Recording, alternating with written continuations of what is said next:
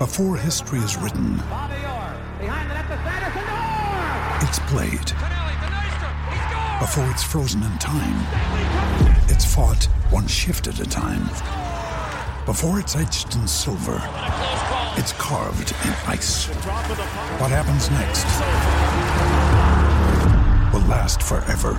The Stanley Cup Final on A B C and E S P N Plus begins Saturday. And Caleb Daniel is with us, with us in the winners' rooms. The Western Bulldogs by fourteen points over the Brisbane Lions. Caleb, congratulations. Welcome to A F L Nation.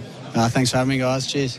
Well, how does that feel after a, a pretty intense five days, I would imagine? Uh, yeah, it was. Obviously, last week and the week before weren't the outings that we wanted to start the season. So, um, yeah, a fair bit of reflection this week. And, you know, we wanted to come out here, um, really put the pressure on Brisbane. And I think we were able to do that, um, especially in that first half. So, yeah, it was great um, to sort of respond the way that we did. Were there sort of non-negotiables tonight on uh, what you wanted to impose in your Bulldog style? Yeah, definitely. Our defensive side of the game wasn't great in the first, you know, couple of weeks. So um, really wanted to have a focus on that. And obviously it was only a five-day turnaround, so we weren't able to do um, too much training, but we were able to see some stuff that, you know, we needed to improve on. So a lot of vision, and um, it was really good. And the boys' source pressure was great today. Um, and our backs were huge in intercepting the footy as well. Caleb Dermott-Burton, congratulations on the win. You mentioned reflection during the week. How does that sound and how does it look during the week? Uh, yeah, it was actually really positive. I think, you know, Bevo and the coaching staff wanted to take all the positives that they could. Um, I don't think we're a group that um, loves getting sprayed, and, you know, obviously sometimes it has to happen. But, um, yeah, we, we sort of thrive on, on the positive reinforcement. So fair bit of that um, throughout the week, and just going back to our basics, you know, winning the coalface, winning the footy, um, yeah, right at the stoppage and at the source. So I suppose, yeah, like you said, it's um, a lot of reflection, but, um, yeah, able to implement it, which was great. Played a great, sustainable game style tonight. Forward half entries, locked in, came up behind it and just got those repeat entries. And so the backmen were pretty fresh to actually thwart anything that came deep at them.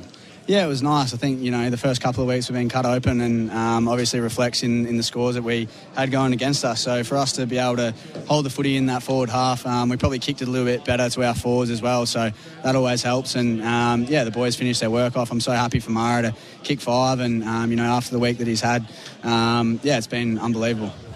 I... You made mention then, one at the source. Most times when the ball was somewhere in the in between the two fifties, if the ball got to a contested uh, type zone, it, it, nobody had possession. It looked like most times the Doggies outnumbered Brisbane when the ball was up for grabs. Yeah, well, that's um, something that hasn't been happening in the first two weeks. So, like I said, in the in the reflection, we've sort of been able to bring that up and, yeah, um, have our work rate, I suppose. We we probably weren't getting contest to contest, especially around that midfield. So I think, you know, the guys that, that were in there, um, Marcus obviously led from the front, and so did, you know, Jacko, Libba. He's always in and out, in amongst it, and we were able to get some run um, on the outside, which was huge. Josh Dunkley, did you tangle with him, or is he just too big to go at these days? No, no, I'll go him if he goes me. So, um, but no, he's a, he's a great man. So, um, no hard feelings there. And uh, yeah, it was nice to nice to see him after the game, say good day. But um, yeah, obviously all enemies on the field. Yeah, so you play it willing. You, will you, you'll take him down if you get a shot at him, but you'll shake hands and have a laugh after the game. Uh, yeah, definitely. I think that's the way to do it.